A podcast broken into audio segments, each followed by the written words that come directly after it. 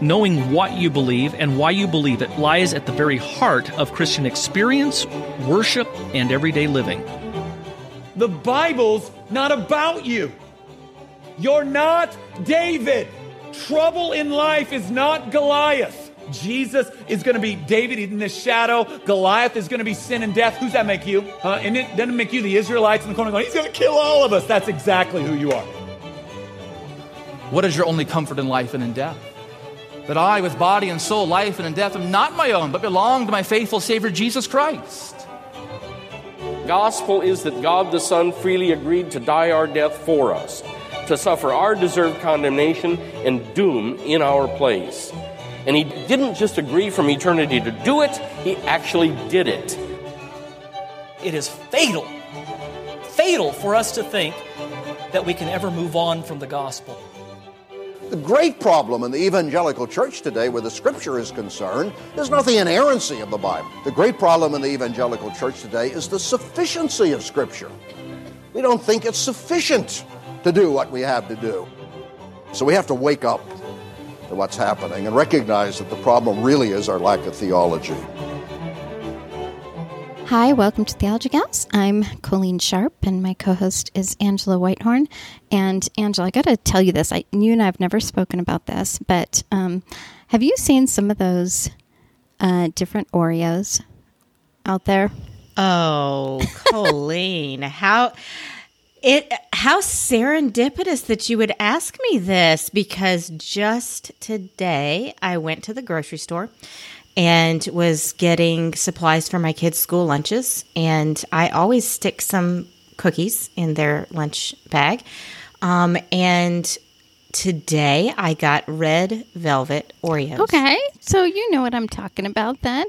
I do. I do. I don't think I've had the red velvet ones. My kids, okay, so my kids think that different kinds of Oreos is the coolest thing in the world. So, um, well, it and is. Some you'll find in your grocery store, but some, you know, you'll hear about, see them online, and you're like, they're not in my store. So, uh, they, my Mm-hmm. kids love Swedish fish, and they discovered their Swedish fish Oreos. So I had, Wait, what? Uh, What is a Swedish okay, fish Oreo? let me now, just, this I don't. yeah, they're like, I'm trying to remember. I'm pretty sure they were like chocolate on the outside and some red thing in the in, in the inside. And so I found some bags of it um, online, and I gave it to them. I think I put it in their stocking or something like that. They were so disgusting. I have so so. This is just to tell you, don't get Swedish fish Oreos. But there was a um, somebody had posted the new ones coming out for fall, and I love maple flav- flavored stuff,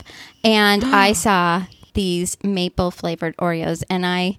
Um, I actually said in the admin chat, I don't think you saw it. I said I need these like right now, you know, because I had I had gotten these yeah. maple when we were in Canada. I got these maple sandwich cookies. They were kind of like an Oreo, but they were they weren't though, and they were maple and they're so good. So I'm picturing this. So I go in my kitchen this afternoon, and there is a package of them. Like they just showed up. it was like a you know gift from heaven or something. Something. No, my son who works at the grocery store saw them and got them. Um, Oh, how well, sweet. I hadn't even told him that I wanted them, so that was kind of special that way. Anyways, they're very good. They're very very good. I only ate two. they sound I good. only ate two, but Uh, well, you did better than me because I'm not going to say who ate the package, but the red velvet Oreo package is 70% gone at this point. so I'm going to guess they're good. They're had- good then, right? I oh, they're fantastic. I I do have a 4-year-old and a 6-year-old, so let you know, let's don't assume that Angela ate all of the 70%. It's it's such a weakness for me. And so when my kids, I- it's you so get the true. double stuffed, and so. Um, my son, my youngest son, when we would get Oreos, he would sit down with a package and he would take them apart and he would eat the white stuff and he'd put the chocolate cookie back in. so Um, I the next flavor I'd like to try that I saw at my grocery store is the carrot cake. Oh, Um, I saw that they have those. I'd like to try those too because Yeah. I do like carrot cake. I think isn't there I some pumpkin ones or maybe they're coming out. Um, I did try the lemon ones. I am I love lemon everything, so I love those. But I think there was like this maybe a couple of years ago, like some birthday cake ones, and they were just sickening sweet. So Mm, yeah, and I, you know what? I actually really, really love vanilla and all things vanilla, and I'm not the biggest fan of the vanilla Oreos. Actually, like you said, I, I think the lighter they get, they're sickening Yeah. sweet. Um, yeah, I tried actually the ones that are chocolate, the chocolate cookies, but the cream is coconut, and I actually love everything coconut. And those weren't even really my favorite; they were a little too sweet. But tell you what, these red velvet ones are pretty good. well, I'm gonna. I think my kids maybe got some of those. And so what happens in my house because I have four sons is when we buy something, if I don't get some right away, I don't get some. You know, so it, wait Mm. Yeah. till your kids are teenagers. And this is just a pro tip. oh, it gets better, Yeah. huh? Let me let me give you a pro tip. This is and, and I won't even charge for this. This is for all the young parents out there, es- especially young parents of boys, but it doesn't even have to be boys. My husband suggests you start a savings account now to pay for food when they are teenagers. So that's a little tip for you. because your grocery bill will go up because they are growing Oh, and they yay. eat everything. So, anyways, that's that's pro tip. Now tonight we do have special background music provided by um, Illinois Crickets. I'm just kidding. Yeah, for our listeners, before we started recording, uh, Colleen and I always do a little wind up chat, find out how we're doing and stuff. And I asked, Can you hear crickets on my end? She says, Yes, I do hear the crickets. So, everyone, if you hear crickets, welcome into my world. I live in an in a um, historic home, and I do have air conditioning, but because we live in the Midwest, um, we get a lot of cool evenings, and I love having the windows open in my home. The way that it's set up, the the air moves through my house really well, and it's a very nice breeze, and so. We have our windows open, and I have the beautiful cricket music, and I love it. Uh, Actually, I put my son to bed tonight, and he said, "Mommy, I love the crickets." So You know what? I, I there's nothing. We we have lots of crickets by our house too. There's there is something very soothing. Well, first of all, I love having the windows open on a cool night, cool summer night. That is the best. I I just prefer windows open to to air conditioning. Um, but there is something just kind of soothing. You got the windows open, the breeze, and just hearing the crickets. And now we have. I will say right now, um, there is a there is a cicada, and those do not have the prettiest sound.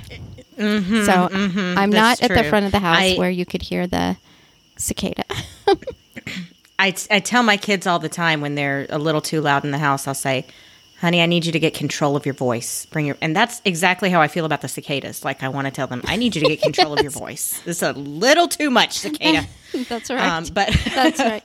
I can't. I have not heard uh, hardly any cicadas around here uh, this summer. It, the ones that I have heard are long gone. So um, it's just the crickets right now. And the other thing I love about the windows open is then when it's morning and you're waking up, you get the birds. Oh, yes. you up. So I mean, it's like a gentle sound machine all night, and then a sweet alarm clock in the morning. Yeah, I think I've mentioned this on the podcast before, but we have an owl that lives in the tree behind our house.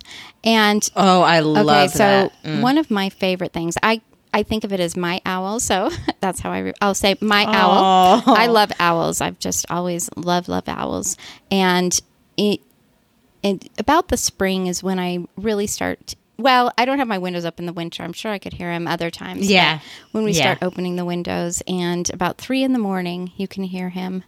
And I love just listening to him early in the morning, you know, before I'm ready to get up. So, I know you guys like camping. I love camping too, and this is one of my favorite things about camping. Actually, is hearing the sounds of nature while you're sleeping, and I think that's part of why I like having my windows open. I always tell my friends, to me, it's kind of like fancy camping. I'm camping, but I'm in my That's own right. bed. So well, see, I I do fancy camping because I'm in a motorhome. I know you do. I'm in my you own guys bed. are glamping. Yeah, my husband and I even joke because we bought this new mattress for our bed in the motorhome, and we're like, it's like the best mattress we've ever slept in. I'm like, I'm just going to sleep there every night. So, it's better than the house. so Angela and I are going to just we we always get questions and they come in, and um, so we like to take a, a time to answer some of those questions and um, maybe just offer some some clarity. Um, I actually I, I didn't give them to Angela ahead of time, so she's going to be um, put on the spot with them. Yeah, Surprise! She- I'm afraid a couple of them she's she's going to say we're not doing that one. No, I'm just kidding. Just because the listeners want to know my bank account PIN number does not mean I'm going to Social tell it. security number and mother's maiden name. I'm just kidding. All right. Um, so one of the things that came in a lot, and so I'm just going to answer this real quick. Um, because of our MOPS episodes, we have gotten so many emails and me- messages, and in the group, is there any alternative to MOPS? And I there there isn't one that I'm aware of, and it's unfortunate because MOPS has put together a successful program, and I think that's why many churches use it. What I do know is that some churches put their own together. Um, so they did something like getting a maybe a, a good women's book to go through, and they still set up some childcare during that time and maybe some crafts. And so they pretty much set up a very similar type thing. It just entailed a little bit more work on their end for planning. And, you know, I'd love to see something as an alternative to MOPS. Um, well, I would love to see MOPS change, but um, if that doesn't Yeah. happen, I'd love to see some alternatives come about. And one thing, you know, maybe as an option is if churches do put something together for their church, it might be something they could make available to other churches and just kind yeah. of churches assist assisting each other. Now, this is a question that came in, and I'm going to say it as it was written, although we would probably, I'm going to let you answer, Angela, although we would probably um, say, well, that might not, we maybe have a disagreement with the way it's written. So, do we apply the same rules to teachers as we do prophets? I enjoy the teaching of Brennan Manning, but he is a universalist. So there is a flaw. I can easily disregard that part of his theology. It, it, it is his teachings on the love of God that I value. So I know that's a hmm. lot there, but let's let's actually just start with the teachers versus prophets. Yeah, I think that we would say because we are cessationists that the gift of prophecy has ceased. Um, and so we don't have prophets today the way that we did um, in ancient times. Um, you know, the canon is closed. And um, we actually did an entire episode on cessationism and talked about what that is and where that doctrine comes from and how we understand the f- sufficiency of scripture. And so, no new prophecy is being given today. Um, God is not speaking today through prophets, but He speaks to us through the Word of God, um, which is finished and complete. So, um, as far as the difference between a teacher and a prophet in terms of what kind of standard we hold them to, um, we would easily just say, well, if someone is out there saying, I'm a prophet and I'm giving you new words from God, we would automatically say, that's false. That's that's not a thing that happens today. Um, so that's just starting with the prophet versus teacher um, part. I, you know, moving on. I, I'm not familiar with the name that the person mentioned, but um, uh, if this person is a universalist, then we can very easily say this person is not a Christian. That's a false teacher. Um, universalism is uh, the belief that all people, eventually through whatever process, all people will be saved. Um, and we know from the Word of God that that's not true. So, what I would say about that is that um, this person is not a Christian.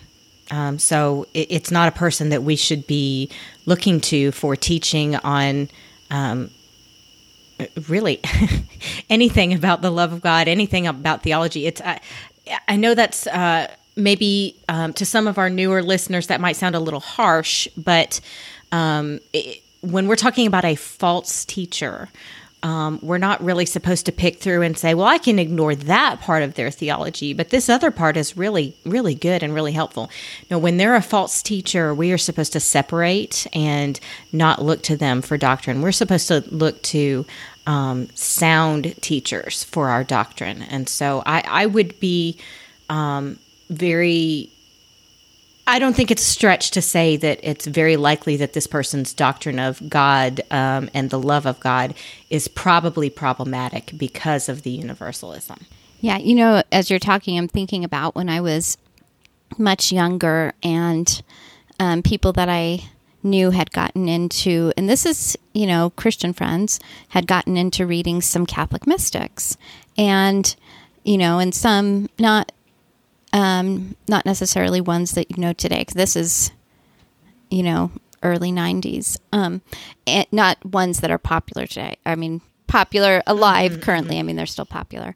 But I I actually read one of these books, and within the book, I mean, the writing was very pretty. Some of it a little bit flowery and whatnot. Um, and not everything within the book was wrong or bad, but he was a Catholic mystic. And if you dug deeper, you found out that there was outright heresy in some of his theology. And as we've mm-hmm. said before, when we say heresy, we're talking about something that's contrary to an essential doctrine of the Christian faith. We're talking about things like the deity of Christ and the Trinity.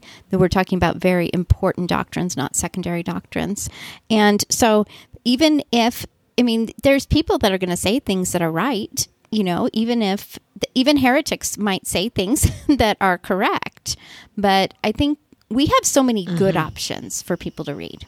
Absolutely. So I I would say that, and since that question came from our group, I would say because I'm not really familiar with the teacher either. So, um, what I would what I would say is our group is a great place to say, hey, do you know of any good books on the love of God? So I I don't know any off the top of my head, but um, you know I do think uh, though I do see stuff like that just reading through Calvin's Institutes though, and I I do enjoy that. So this one I know this is one that Angela's going to go. Are we really going to go there? And, but it's come in so much, and I'll say uh, something about it, and then you can decide if you want to add to it because I'm not going to actually say a lot. But we have gotten this question so often that I'm just going to dive right in here. um, in, they asked if we have done any episodes on birth control or letting God choose the size of your family. And we're we're really not going to talk a lot about that. I'm just going to say we're not going to do an episode on birth control. Um, I think I, I know that a lot of a lot of people my age, even in some reform circles, got into the um, quiverful, some of the quiverful stuff. At least the aspect mm-hmm. we're never going to use any birth control. We're just going to trust God. And um, mm-hmm. first of all, I, it, obviously, any birth control that's an abortifacient, it, we're going to take issue with because it's an abortifacient, and we won't get into that in detail. But I really do think for, and I'll just speak for myself because you and I have never spoken about this, Angela. But I think that God calls us to wisdom, and um, I'll I'll even share my own situation. My husband and I we have four children, and we would have loved to have a couple of more. Um, after my third one, and then following um, the baby I lost between my third and my fourth, and then after my fourth, I had uh, severe complications to the point it was life threatening. And our doctor looked at my husband and said, um, Another baby will endanger her life. And my husband said, I'm not putting your life in danger. We're done. We're done. And and I think that was wise for my husband to do. And yet there were people in the Quiverful movement who accused us of not trusting God. And um, you know, you got to be really careful with this let go and let God sort of um, idea. Uh, I mean, it, we don't say, I have cancer, I'm just going to trust God. Or I've got strep right. throat, but I'm going to trust God. you know, we say, I have strep yeah. throat, I'm getting an antibiotic, you know? And so the um, children are a blessing, and we both have children, and we think they're a wonderful blessing. Um, but I think every family is different, and if it's something you're really struggling with, uh, working through, talk to your pastor. That's my best advice. I absolutely agree with you, and I don't think there's very much that I could add. I I just want to um, highlight, you know, I would say it's really between a husband and a wife. Um, and then, um, as you said, we really do have to use wisdom. And I, I would say too, as well, just like you said, we don't, um, if you have a heart problem and you're prescribed heart medicine, you don't say, well, I'm just going to trust God. Um, and not take the medicine. We use wisdom and um, modern medicine and the advice of counselors who are professionals in what you're you're um, evaluating. Um, it is wisdom to listen to counselors and to um, listen to professionals who know what they're talking about. Um, and I, I, think that we can possibly venture into putting God to the test if we, um, you know, I think about sometimes in cults, they have the belief that um, we shouldn't go to the doctor and we're just going to pray. And if, um, if we have enough faith and if we pray enough that we'll be healed from the cancer or whatever it is. And, you know, I would call that putting God to the test. And I think that it's possible and that if we're not careful, we could venture into that kind of territory with this sort of decision. So I, I agree completely with you um, with everything that you said, Coleen, that it is a matter of wisdom and it's a private matter of wisdom between a husband and a wife. And I, I would say I think that there are acceptable um, ways of family planning. And so I think that's, I, I think what sometimes happens, especially in this internet age, is you go in Facebook groups and you meet people who say, we're trusting God with the size of our family. And if this is a new idea for you, maybe you're a newer Christian or newer to studying theology, and you think, wait, is that what I'm supposed to do? And it can be confusing. Mm-hmm. Um, but well, and it sounds very spiritual, and I don't want to say that uh, uh, in a way that sounds condescending because I think for some some families that that choose to take that stance, it is spiritual and they are trusting God and that's that's wonderful but it doesn't make it necessarily a universal. So um, if if you're not well studied or just kind of new in the faith or new to um, to some of these groups then it can sound like oh well that is the most spiritual stance and that's the one that I'm supposed to take. Um, that's a great point this is something that I definitely deal with and I think you'll probably have some wisdom on this too Angela but it has to do with how we can be a light to family members who are lost. And um, she said, and when to know how to distance yourself. I'd maybe even say, maybe when when to know how to set boundaries. Um, if there's a time with that. I mean, I, I suppose you could have unsaved family members that are participating in things you're uncomfortable with or things like that. But do you have any wisdom on being a light to unsaved family members? Mm, um, I am going to speak not actually from personal experience because um, everyone in my family is a professing believer, and that is, I know, pretty unusual, but that it's a blessing, a legacy in my family that I am, yeah, a blessing. I'm really grateful for. But so I'm gonna speak in just a handful of generalizations, and then I know that you probably also have some experience, Coleen. So, um, but you know, I would say, of course, um, give the gospel when you can, but I know that sometimes with family that can be awkward and difficult. So you don't want to, um, you know, you don't want to awkwardly push and um, close the door completely on your relationship because you're just pounding them all the time. But um, I do think that you know, with any relationship, believers and unbelievers, um, it can be healthy to set boundaries if you need to, especially, you know, if you have children and you're talking about family members. I, am thinking of a friend um, that I knew years ago um, who had small children and who had a brother that um, became a homosexual, and they had to set some real hard boundaries with that family member about being around their children and what, um, you know, please don't bring up these particular topics. Um, please don't uh, um, engage in certain kind of activities in front of our children. And you know, with boundaries, people can choose to respect them or not. And um, you know, there's no rule that says that you have to subject yourself to. You know, if you using that example, if you've got a homosexual um, family member who wants to start telling your children about homosexuality you can say no i'm sorry. We can't we can't spend time with you now. So i mean some of those may be very difficult but i i, I do think this is a, a matter that involves wisdom as well and you know talk about it with your husband if you're uh, married.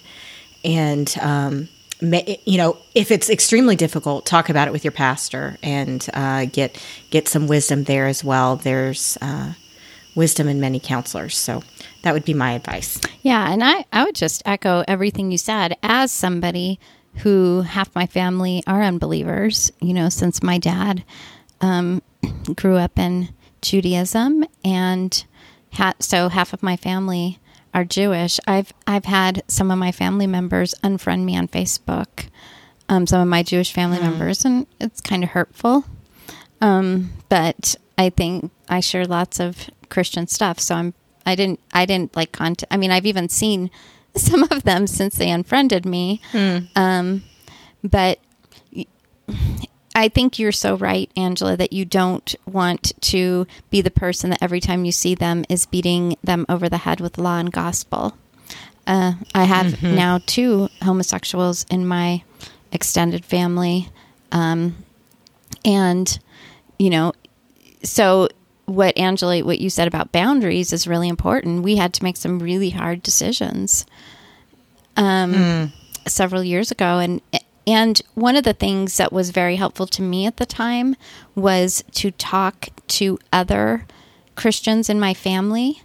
Um, and kind of be on the same page. We've we found that to be very very helpful. So if we said, okay, um, you know, you can come over, but you um, but you're not to bring your boyfriend, you know, over things like that. Um, it was helpful for us to kind of have those same sorts of boundaries and to talk through that.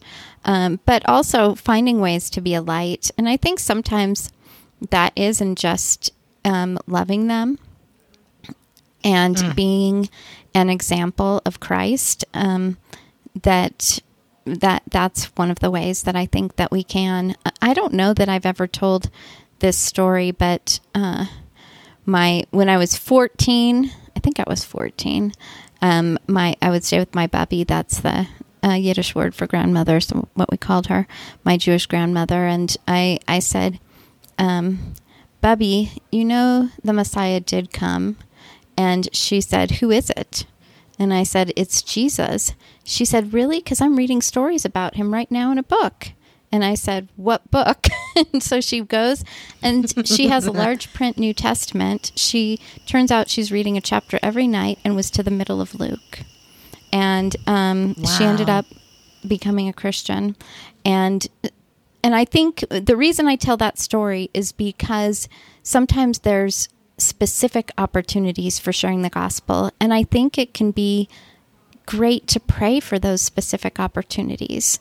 Maybe one of your family members is really going through a hard time and and you can share something then, you know. So not you don't want the reputation in your family that that person's just a Bible thumper and all they do is, you know, is talk about that all the time.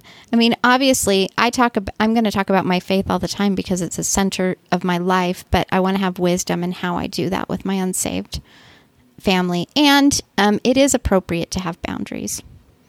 You know, and that's going to look different depend you know, it's hard to answer though when when do you have those boundaries because it's really going to be different in every situation.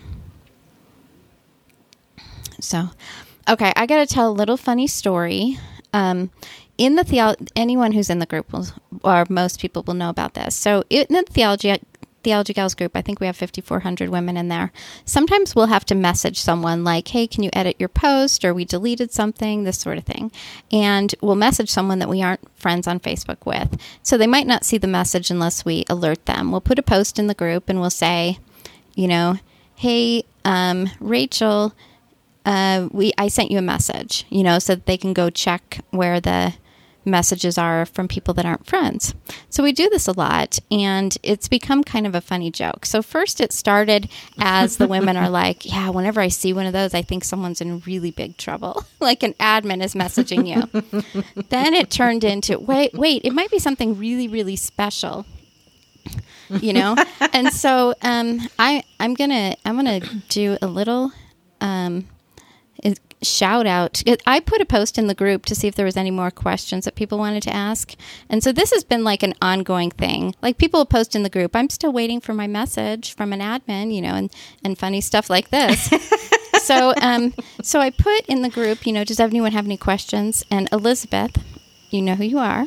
She says, "How to be content when everyone else gets messages and you don't. How to be content in the waiting until you get your message, and then how to encourage others who are never the ones tagged to receive messages." so, so I told her I'm going to put that. so, anyways, that was just a lighthearted. Next time, you're going to get how to be content when Elizabeth gets shout outs on the Theology Gals episodes and you don't. That's right. Well, I put Oh, a post in the group. I put Elizabeth. I I'm sending you a message, and then I was just going to say maybe I should go delete her comment and then put a uh, message in the group. Elizabeth, check your messages. I deleted your comment. I, I put in there. I said I'm, I'm making. I said I'm going to send you a message later. I said I'm making her wait. It's for her sanctification. anyway, so I just I just had to give her a little bit of a hard time. So th- um, this one, I I think is something that we addressed when we talked about online behavior, and you have some you had so many great things to say on the episode. Um, how to know when engaging in online fights or discussion is unfruitful or worth continuing the conversation later or perhaps in person, or the bigger picture of just not discussing things that are controversial.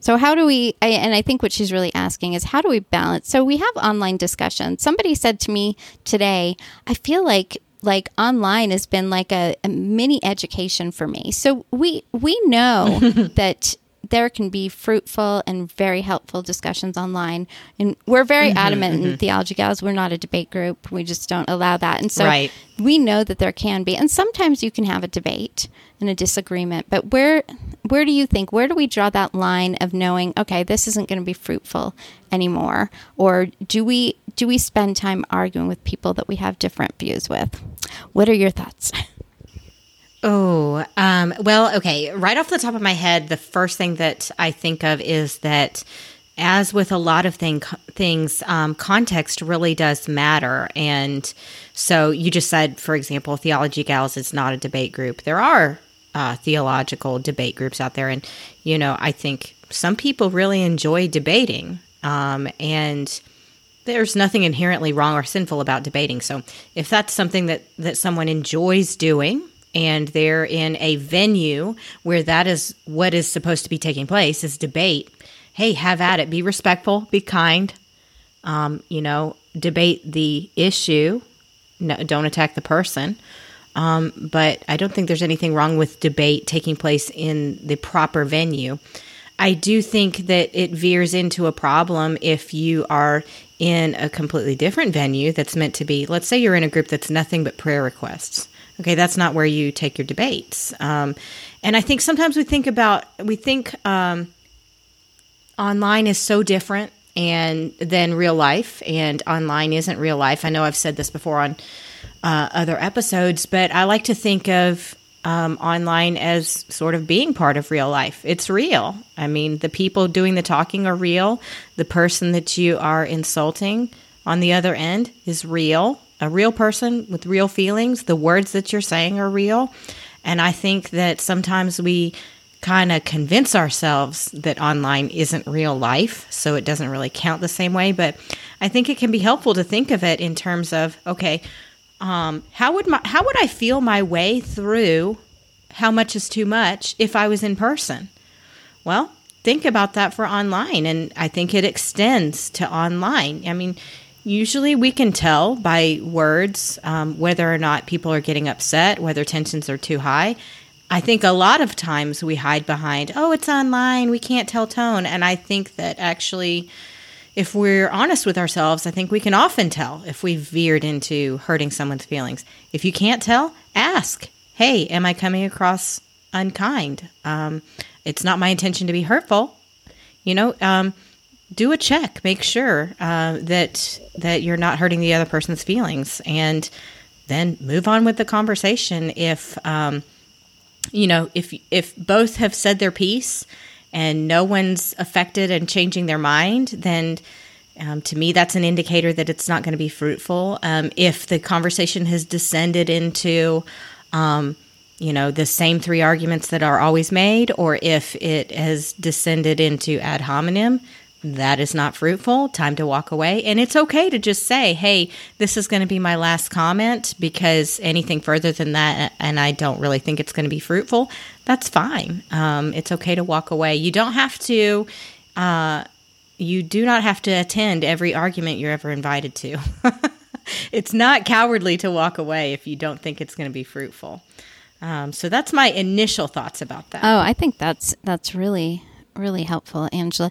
You know, I was actually reading through um, just yesterday the larger catechism on the Ten Commandments, and I know I've talked about this recently, but I was reading through it again, and I actually think question 144 and 145 of the Westminster Larger Catechism are really helpful as a guide. I'm not going to read all of them because they're very, very long, but I'm just going to read just a couple things so you um, so you get an idea. I mean, it says things like um, this is an answer to what are the duties required in the ninth commandment, and it says a char. I mean, this is for in the middle of it, so this isn't the whole thing. A charitable esteem of our neighbors, loving, desiring, and rejoicing their good name. Um, it things like that, um, and in the in the second part, which talks about um, what or at the end of that one, it actually says um, studying and practicing of whatsoever things are true, honest, lovely, and of good report. So I think being mindful of that. In the second part of that, what are the sins forbidden in the ninth commandment? Um, this really stuck out to me. These are sins forbidden. And towards the end, it says, endeavoring or desiring to impair it, rejoicing in their disgrace and infamy, scornful contempt I mean, so things like that is good things to remember. I don't want to have scornful contempt. And unfortunately, sometimes those online debates can become that way. And I, I really appreciate what you said about how sometimes people are like, this is online, you know, they don't realize it's real life. I've been hurt, you know, by things said mm-hmm. to me and about me online. And it, it is real life. And I think we said in the episode about the internet that while this isn't the church, um, as far as like your local church on Facebook and your Facebook group, it is Christ which brings us together in a lot of these um, Reformed Facebook groups. And we, we are brothers and sisters. Absolutely. And so we need to keep that in the forefront of our mind when we're interacting and treat one another that way.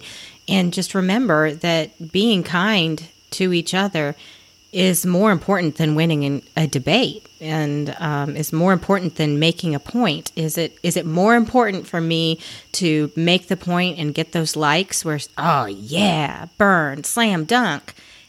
Is that more important or is um, you know kindness to our brothers and sisters? And i'll add as well that um, you know simply disagreeing simply seeing um, a matter differently than someone else that is not unkindness, but um, the way that we do it uh, certainly can venture into unkindness. And so, um, my very last thought on this topic is that, you know, because the person asked about, you know, just kind of maybe choosing to just stay out of debates.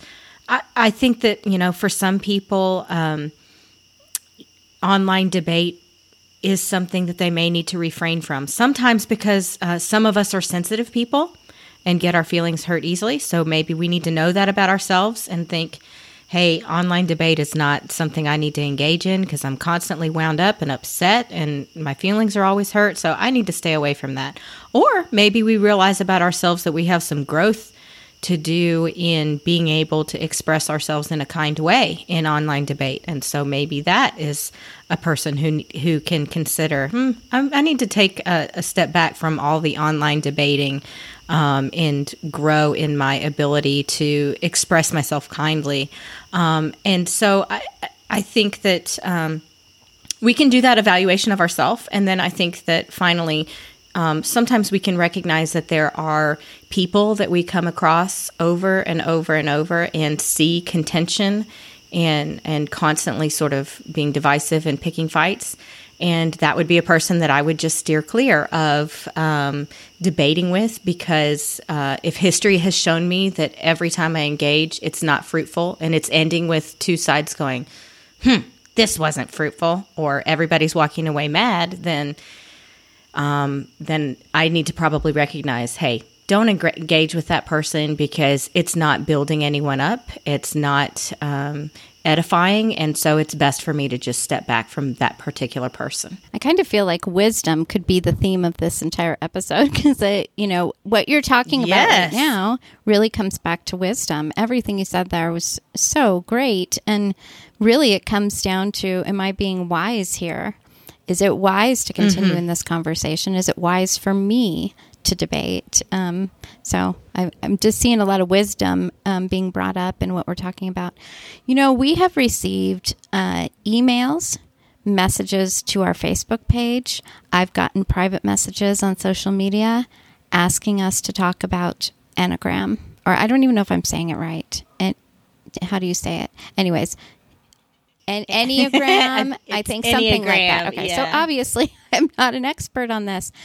Um, so it is. uh, So let me just say a couple things about it. It is something um, I would like to understand better so that I can address it because the amount of messages I've received, like I, for a long time, I said we're never discussing that.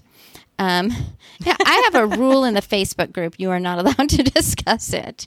There is a lot of people that have written about it, and I I'm not even prepared to recommend any of that because I haven't even um, like verified is is this person's um, summary and criticism of it accurate. Um, I I think what's happened in I have some friends in the more broader evangelical world, and so there is there are people that say this has New Age roots, and so uh, I mean I trust that they're correct in saying that, um, but it is also being used in churches. In one of my good friends' churches, in fact, um, you find your Enneagram number, and um, it's supposed to help you know your spiritual gifts and stuff like that. So I think that's why it's such a big question because it's being used in a lot of churches. It's a type of personality. Um, it's sim- similar to Myers Briggs. I mean, it's different than Myers Briggs, but it, it's the same sort of thing. Like if you're a nine, this is you know what you're like. Um, I do want to say I, I've seen kind of some reactions like all personality tests are bad and that sort of thing, and I disagree with that. Um, I I know I know somebody who is an expert and is actually a pastor, but an expert on um, Myers Briggs. And I think it can be useful. I think again, I'm going to go back to wisdom. It's how we're using it. Um, so I'm so I'm not going to say all of these personality things. One thing he does say that I find is very fascinating. He said you got to be really careful with those online tests because sometimes people answer um, in the way that they hope that they'll they are, not in the way that they actually are. You know. So are you a patient person? You know, one through five. Oh yeah, five for sure, but they're really a two. Um, so, but I I know that uh, for me, um, it I know things um, about myself that are consistent with the um, Myers Briggs that I am, and I, you know I'm not using it in my spiritual life, but it has been helpful for me in some of my relationships and interactions with people, and even with my children in understanding that they function a little bit different, um, that they um, approach things differently than than I do, and maybe how they approach things and and whatnot. So I don't think that all of those things are bad. I think we need to have wisdom in how they use them. The Enneagram specifically, I just I it's I've never paid attention to it. I don't know enough about it. I would like to study it and be able to report back. So that's my two cents. Do you have anything to add? Um, yeah, so I do know a few things about personality um, systems. I, I think it's it's something that's interesting to me, and like you, um, I have found it helpful. Um, uh, I am familiar with um, the DISC personality profile, MBTI, and less so Enneagram, but a little bit um, I have learned about Enneagram. And, you know, I'll just say for now that I think sometimes folks have concerns specifically about Enneagram because its origins are a little foggy. Um, it appears to have either pagan origins or some people take it back to Catholic mysticism. Uh, uh, it certainly isn't Christian.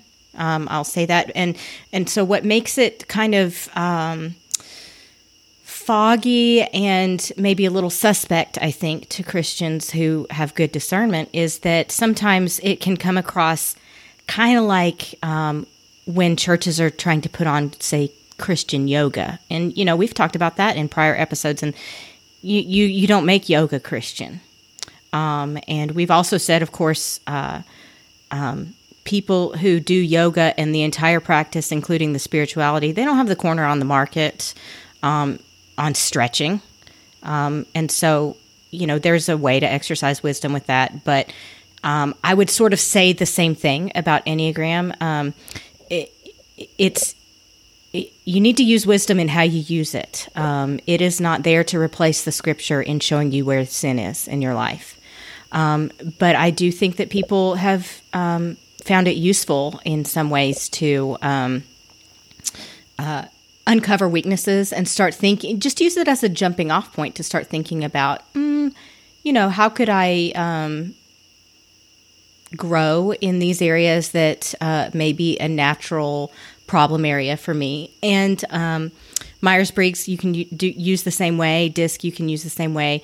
Um, all of these systems are, are they're not just different ways of looking at the same thing. They are um, uh, different systems designed to look at different uh, functions. So, like Myers Briggs is about cognitive function, how you take information and how you um, use that information to make decisions. Enneagram is more about motivations. Um, and DISC is a very simplified kind of uh, meshing of the two, like motivation and decision making. But um, it's not about value systems. It's not about um, right or wrong. It's not really even about sin. So, um, you know, we need the scripture that is supreme for us um, in showing us right and wrong, um, using the law of God and loving the law of God um, to help refine us. That's really our authority. That's where we go um, to learn those sorts of things. But I think that using wisdom, um, you can get some helpful information from some of these systems and help you understand others, strengthen your relationships, um, uh, maybe adjust how you are interacting with other people. And I think a lot of people have found that helpful. I think it is. I think it is helpful. Do you think sometimes there's a tendency to just throw everything out? Like, okay, there's a bad aspect over here, so we're just not going to even recognize it whatsoever. Yeah, and I think it's interesting because, you know, already earlier in the show, we talked about throwing everything out when we were talking about a teacher that teaches universalism. And I think uh, it's interesting why we're giving a different answer here is um, because, you know, in one realm, that person, that false teacher, is claiming to teach you Christianity and tre- teach you about God and about God's love directly. I mean, that's the straight up claim that that person is making. And that's what you're going to that person for is to learn about God's love from that person. And we know from the start that that's not a Christian person. So you're getting tainted information. Now, in this other realm, what we're talking about is um, sort of some, I'm going to say, sort of some common grace arena kind of stuff where um, we know that even unbelievers in the world can learn things about nature, about the nature of man, um, about how we think, about science. Um, you do not have to be a Christian to be a world renowned brain surgeon. And so we can learn things um, from people who are unbelievers, just sort of about the natural world and about the way that things function. And we don't have to turn up our nose at that and say, you know, well, this system wasn't designed out of the Bible, so it's complete trash. I, that's it's kind of a different realm, and I know that that may be a fine point, but um, that's sort of I do think that there is um, something to learn and some value in taking a look at what some of these systems say. And we just have to be very careful that we don't get too carried away with it, that we don't um, take everything that is in it as gospel. And um, you know, I think it can be fun a lot of people uh, do it for fun as a hobby.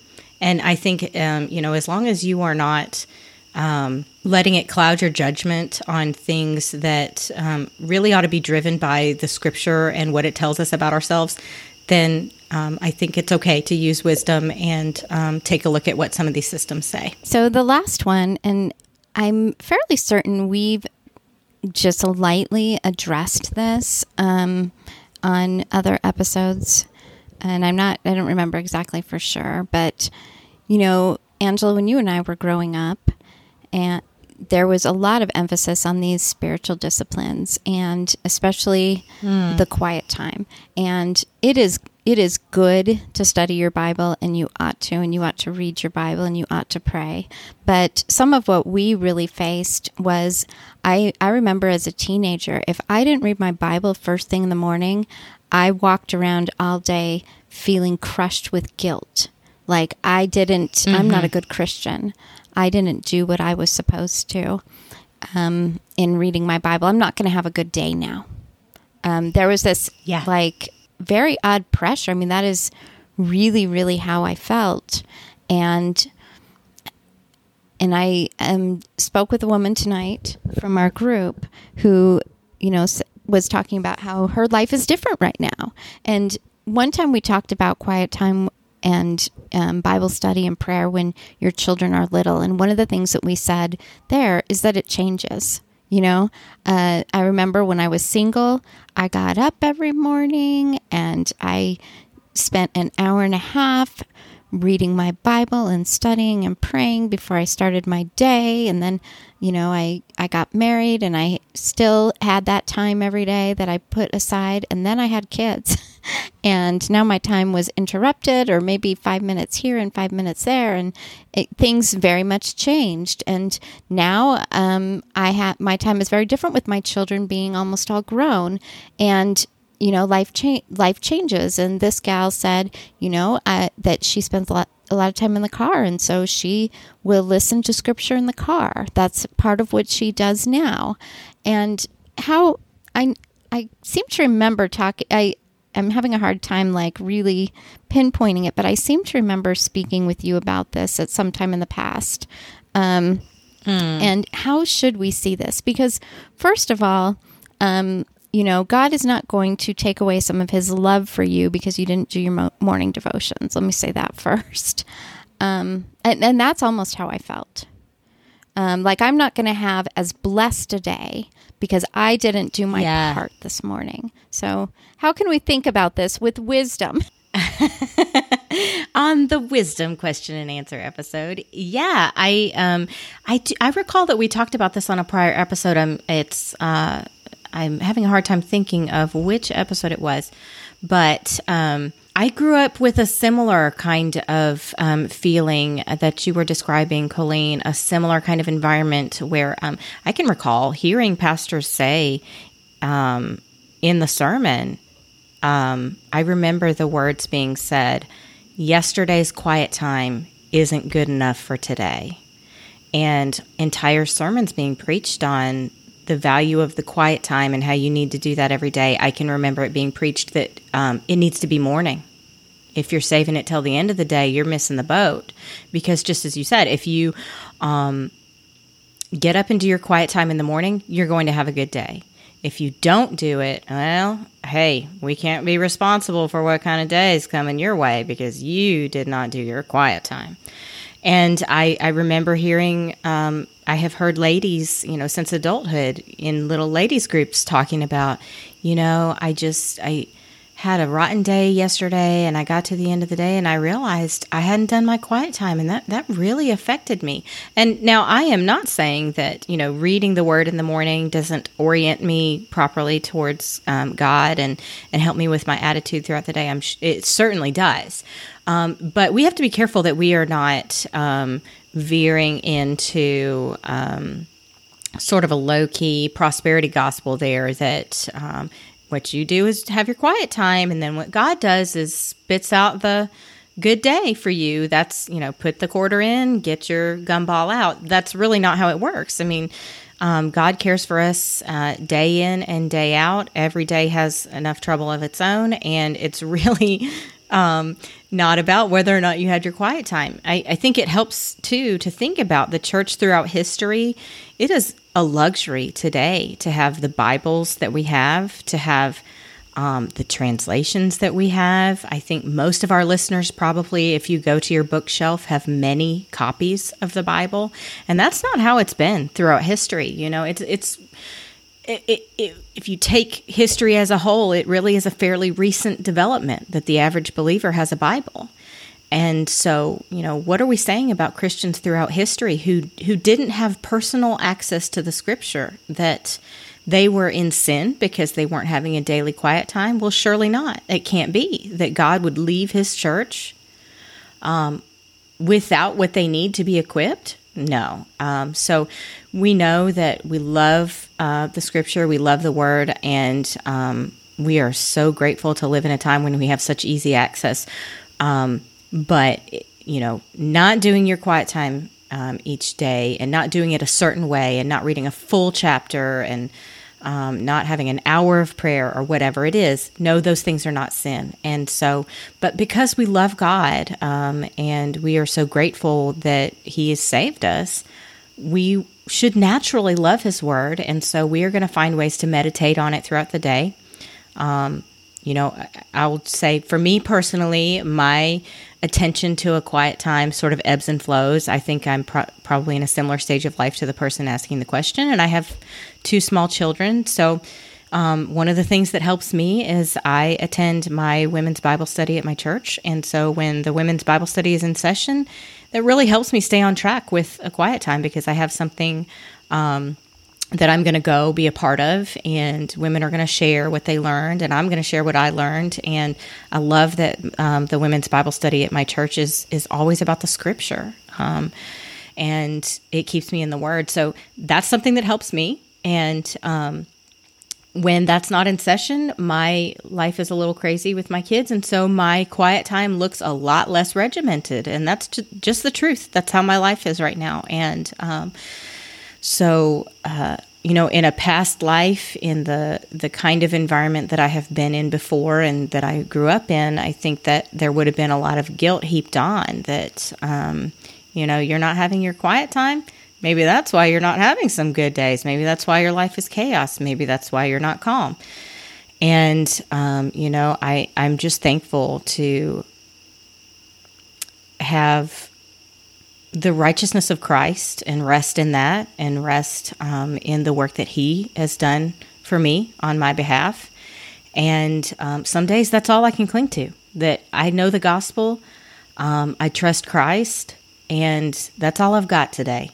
Um, and you know what? Some of those really bad days, that's okay. Um, that that is good enough. My my trust is in Christ. My hope is in Him. Well, and I would say there's days in which I am not, I'm not even going I don't even think of it in terms of a quiet time because when you have kids yeah. and you're driving here and there and doctor's appointments and and whatnot, um, you know, sometimes sometimes I'm praying, washing the dishes, and um, you mm-hmm. know, I often will tape a I'll write a verse on a note card and um, put it up where I wash dishes, and I'm working on memorizing that, and and the Lord is on my mind all day long. I'm I'm praying at different times. Sometimes it's not during a quiet time, but sometimes you know it's a few minutes of prayer for a friend, or um, thanking the Lord for blessings, or listening to psalms in the car, and and I think that's okay. I think that's okay. I think we put unrealistic expectations uh, on ourselves sometimes. Absolutely. I completely agree. Even in those times where what I'm doing with the Lord does not look like um, deep seminary level study every day in the morning for an hour. Um, just as you said, praying throughout the day, praying without ceasing. Um, you know, memory work is so wonderful and helpful. I actually am so grateful um, to my parents for helping me memorize Bible verses and uh, Awana. Probably some of our listeners remember oh, the Awana programs. I w- was a part of that as a kid and did a lot of memory work uh, with with that program, and that helps me too because um, lots of times, different situations throughout my day, the Lord will bring scripture to my mind. And I'm so grateful, you know. And if I just remember a little phrase, I've got to, you know, again, thank you for modern conveniences. I've got my nice little phone and I t- type that into Google and get the whole verse and sometimes a whole chunk and a whole section. And it's just, um, you know, it's that's another way that it can just kind of work into the ebb and flow of our day. And it may not look like a specific set aside time. Amen. Amen. And one thing that you said that I think is a great place to end is is resting. Resting in the Lord. So I think we talked was it the episode I think it was the episode with Carrie Baldwin, that idea of receive and rest. Um, or one of our episodes recently.